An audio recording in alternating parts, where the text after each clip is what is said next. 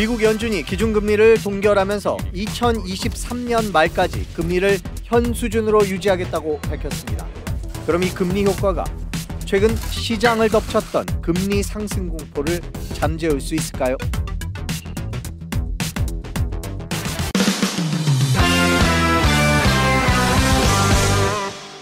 SBS 몰스트리트 시작하겠습니다. 저는 SBS 보도국 손승욱 기자고요. 어, 너무 유명하신 분이죠. 한화투자증권 수석 이코노미스트 김일구 상무님 모셨습니다. 안녕하세요. 안녕하십니까. 네. 요즘에 관심이 가장 많은 게 이제 미국 금리 얘기인데요. 어젯밤에 네. FOMC가 있었죠. 미국 연준 회의가 있었는데 어떻게 보셨습니까? 네, FOMC 회의는 금리 안 올리고 그리고 상당히 하도 올리지 않겠다라는 기존의 입장을 재천명하고 근데 뭐 일부의 이제 소수 의견이 좀 더 금리 인상을 내년에 할 수 있다라는 쪽으로 조금 옮겨갔긴 하지만 다수 의견은 여전히 2023년 이후다 더 지나서 한다 이런 이런 게 다수였습니다. 근데 뭐 우리나라를 포함해서 많은 신흥국들에서 그런 요구가 실제로 꽤 많이 있대요. 미국의 장기 금리가 자꾸 올라가니까 네. 외국인 자금들이 빠져나간단 말이죠. 네. 뭐 연준에다가 전화도 많이 한답니다. 아, 실제로요? 예, 그좀좀 장기 금리 좀 못 올라가게 잡아달라. 그 며칠 전에 있었던 22 유럽 중앙은행만 하더라도 장기 금리 상승을 막겠다 뭐 이렇게 했는데 그 미국 연준은 그런 식으로 시장 개입을 잘 안 하죠. 왜냐하면 자기가 굉장히 크기 때문에 네.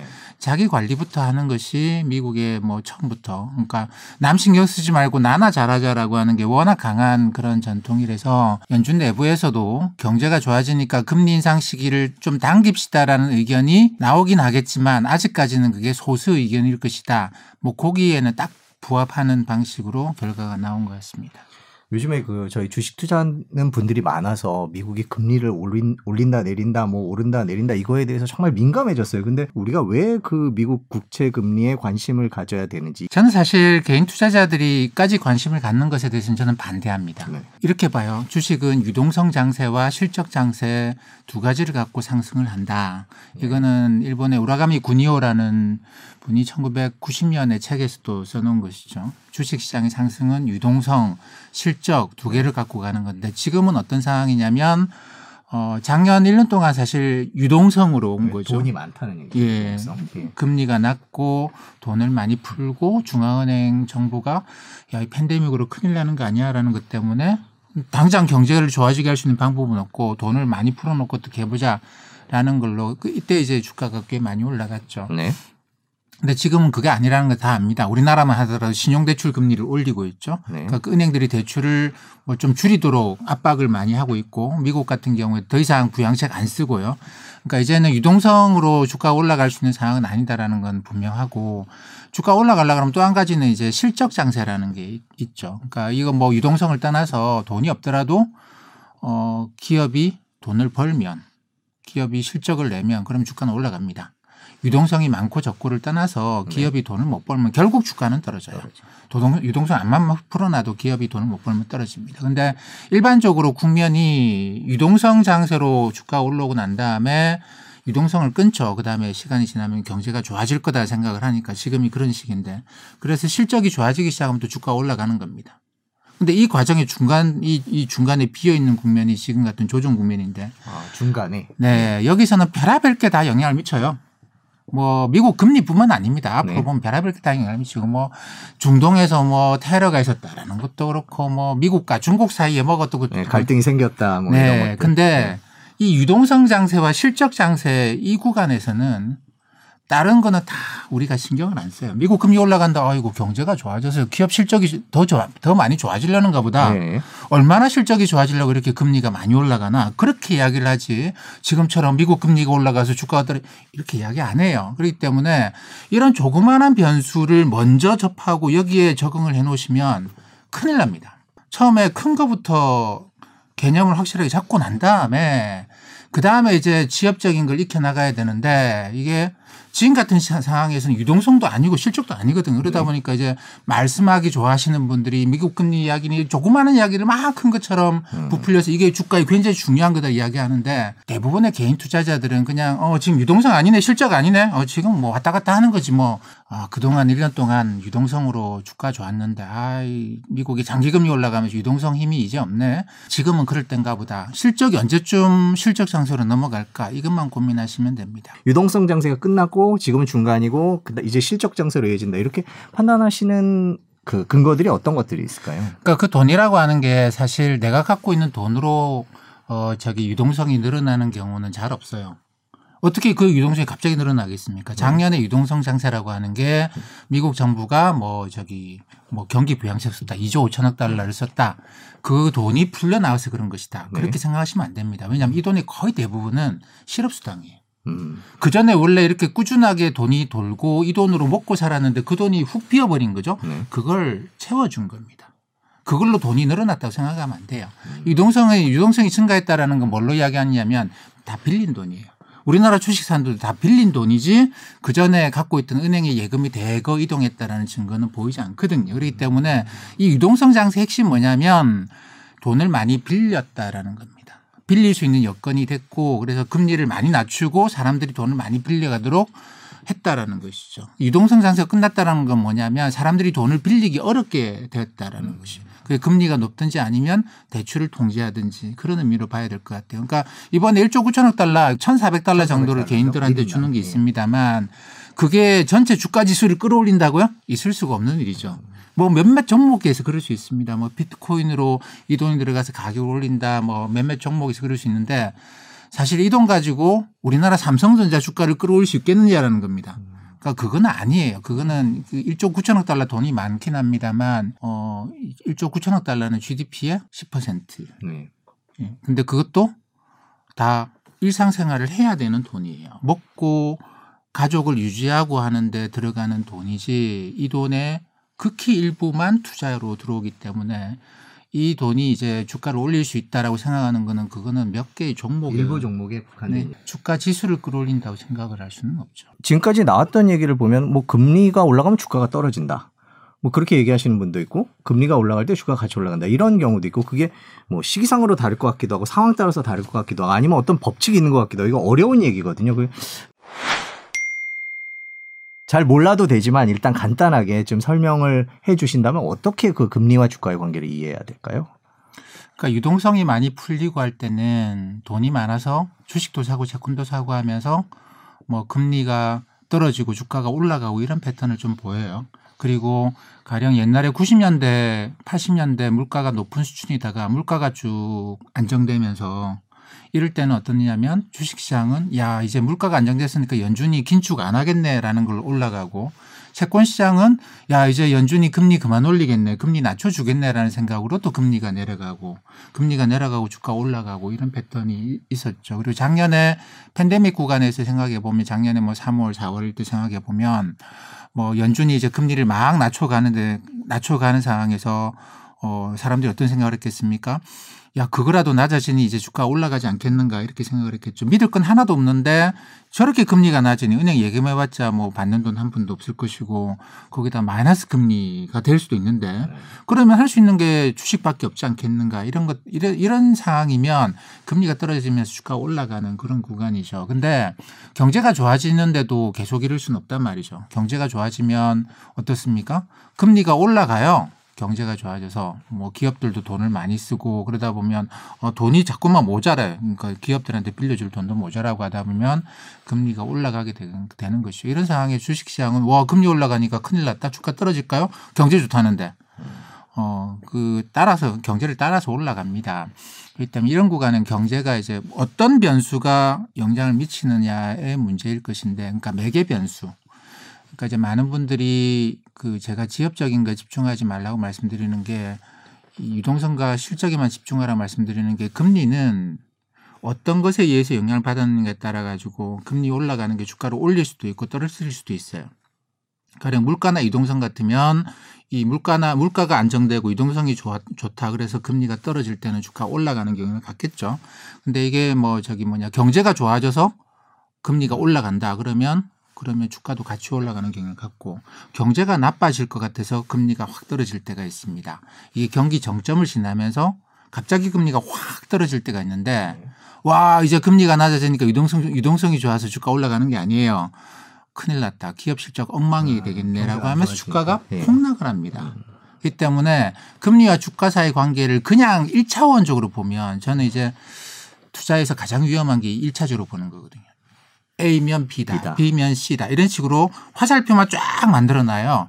근데 이게 왜 그러냐면 우리가 학교에서 그렇게 배워서 그렇습니다. 학교에서 그렇게 네. 배워가지고 그렇게 돼 있는데 학교에서 배운 거는 정말 단순계예요. 이 투자의 세계는 굉장한 복잡계입니다. 이 복잡계가 어느 정도 복잡계냐면 가령 이제 축구 경기나 야구 경기는 몇 명이 정해져 있잖아요. 네. 그 때문에 우리가 그 경기가 끝나고 나면 오, 오늘 누가 잘해서 경기 이겼다, 누가 못해서 경기 졌다라고 분석할 수 있을 정도입니다. 근데 주식시장, 주식시장 끝나고 나면 뭐 시황 나오죠. 네. 그게 메시가 오늘 못했고 뭐 이런 거겠습니까? 다 상상 속에 추측 속에 그냥 소설이에요. 왜냐하면 플레이어가 수십만 명, 수백만 명, 수억 명의 플레이어가 움직였는데 그걸 결국은 주가 올라간 거 떨어진 것 같고 끼워 맞추게 하는 거거든. 요 끼워 네. 맞추게 하는.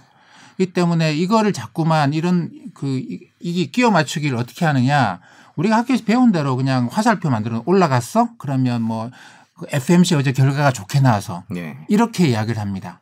주가가 똑같은 FMC 결과를 놓고도 오늘 만약에 주가가 떨어지면 네. FMC 결과가 시장이 어 거기에 대해서 실망해서 이런 식으로 결과 가지고 자꾸 끼워 맞추는 행동을 해요. 근데 이런 이런 식의 일이 계속 벌어지는 이유는 뭐냐면 어떤 일이 벌어졌는지 우리가 모르는 복잡기를 자꾸만 설명하려고 드는 거거든요. 음. 근데 그것도 하나의 단순한 요인으로 화살표 하나. 네. 시장이 그동안 FMC에서 좀 긴장하고 있었던 면이 있어요. 그래서 이제 그것 때문에 좀 그 어제 FMC 이후로 또 장기 금리가 안 올라간 것도 있고 그래서 시장이 좀 안도하는 것인데 그러면 본격적으로 올라가는 것이냐?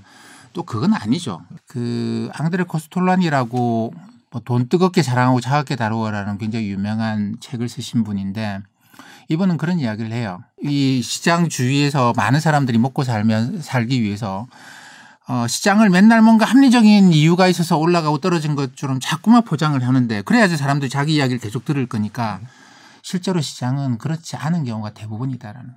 그냥 그냥 움직인다라는 거. 그래서 주식시장은 이분은 그런 표현을 쓰는데 혼돈 속의 혼돈이다 그냥 혼돈이다. 혼돈 속의 혼돈. 빅뱅도 결국 질서를 만들잖아요. 그처럼 혼돈 속의 혼돈에서도 결국은 뭔가 결과가 나와요. 그 혼돈 속에서 별이 만들어지고 한단 말이죠. 그렇게 본다고 한다면 우리가 기본적으로 이 혼돈에 좀 익숙해져야 되고 너무 단순하게 생각하려고 하면 안 됩니다. 심지어 쉐일가스 기술 개발에서도 아, 중국이 쉐일, 쉐일 많은데 걔들이 쉐일, 쉐일에서 강대국이 될 거야. 이 땅속이 분석이 가능하다고 생각하느냐. 굉장히 불확실하다. 주식시장처럼. 앞으로 어떻게 될지 몰라요. 땅속에 뭐 여- 여기가 쉐일 있고 없고 판단이 불가능한데 그런 상황에서 몇 가지 지표를 갖고 몇 가지 측정 도구를 갖고 굉장히 불확실한 상황에서 어, 이게 유동성이 어떻고 실적이 어떻고 몇 가지 가지고 판단을 내려야 되는 게 쉐일 개발이라는 겁니다. 근데 주입식 교육 받은 애들이 그게 가능하다고 안 된다.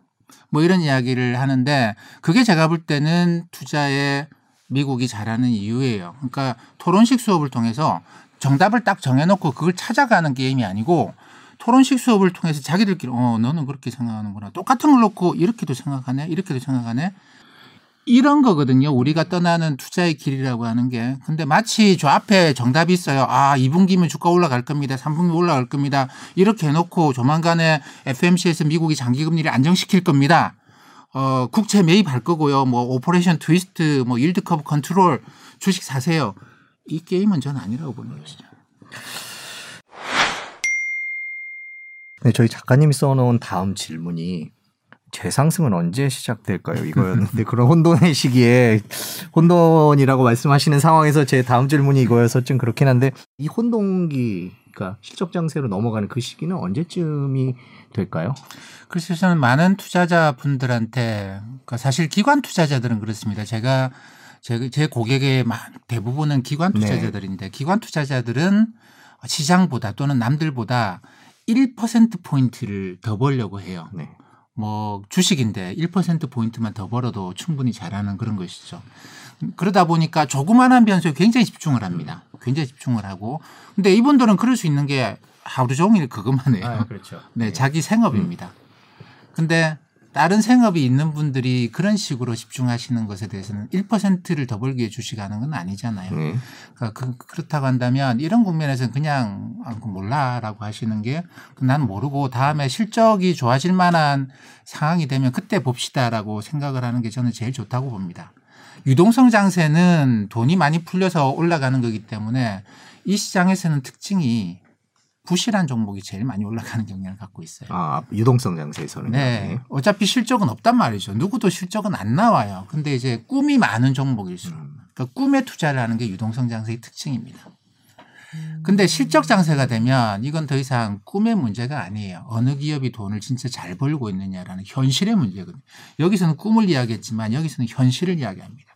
알고리즘 투자를 하시는 분들은 여기서 만들었던 로직을 갖고 여기 적용하면 판판이 깨져요. 판판이 깨집니다. 또 여기는 안 통해요. 저도 알고리즘 많이 만들어 봤습니다만 알고리즘 만들면 최소한 국면을 세 개를 나눠 놓고 들어가야 돼요. 근데 어떤 근거로 국면을 나누느냐? 국면을 나누는 주관적인 기준을 넣는 순간 알고리즘은 무너지게 돼 있죠. 그래서 알고리즘 투자라고 하는 것이 주식에서는 거의 안 통하는. 근데 비트코인 같은 경우는 통하죠. 왜냐하면 비트코인에는 실적이라는 게 없어요. 여기는 늘 혼돈입니다. 유동성 장세 거의 없고 늘 혼돈이기 때문에 이게 하나의 알고리즘으로 돌아가긴 하는데 주식 시장에서는 시간 좀 지나면 진짜 실적이 나오는 종목만 올라갈 것이다라는 지금 우리나라 시장이 못 올라가고 있는 게 그것 때문이에요. 진짜 실적이 나올 수 있겠는가라고 하는 것에 대해서 왜냐하면 미국 시장을 보니까 미국에 뭐 돈도 많이 풀었고 이제 그 돈이 유동성이 아니고 진짜 실제로 생활에서 쓰이게 되는 것이죠. 그, 그 돈을 풀었던 걸 지금 사람, 미국 사람들이 저축을 많이 해요. 왜냐하면 밖을 다니지 못해서. 근데 한 5월 달쯤 되면 이제 집단 면역이 본격적으로 발생하고 그러면 사람들이 거리로 몰려 나오기 시작을 네. 합니다. 그러면 그동안 1년 이상 여행도 못 다녔으니 여행을 다니겠죠. 아, 그러면 항공주, 뭐 운송 뭐 이런 것들, 뭐 에너지도 좀 많이 쓰이겠네. 뭐 네. 이런 식의 생각을 하게 되고 비대면 접촉이 아니고 대면 접촉을 통해서 서비스업 쪽에 돈이 풀려 나오겠다. 그동안 사람들이 안 쓰고 안 쓰고 저축해 놓은 돈들이 꽤 많아요.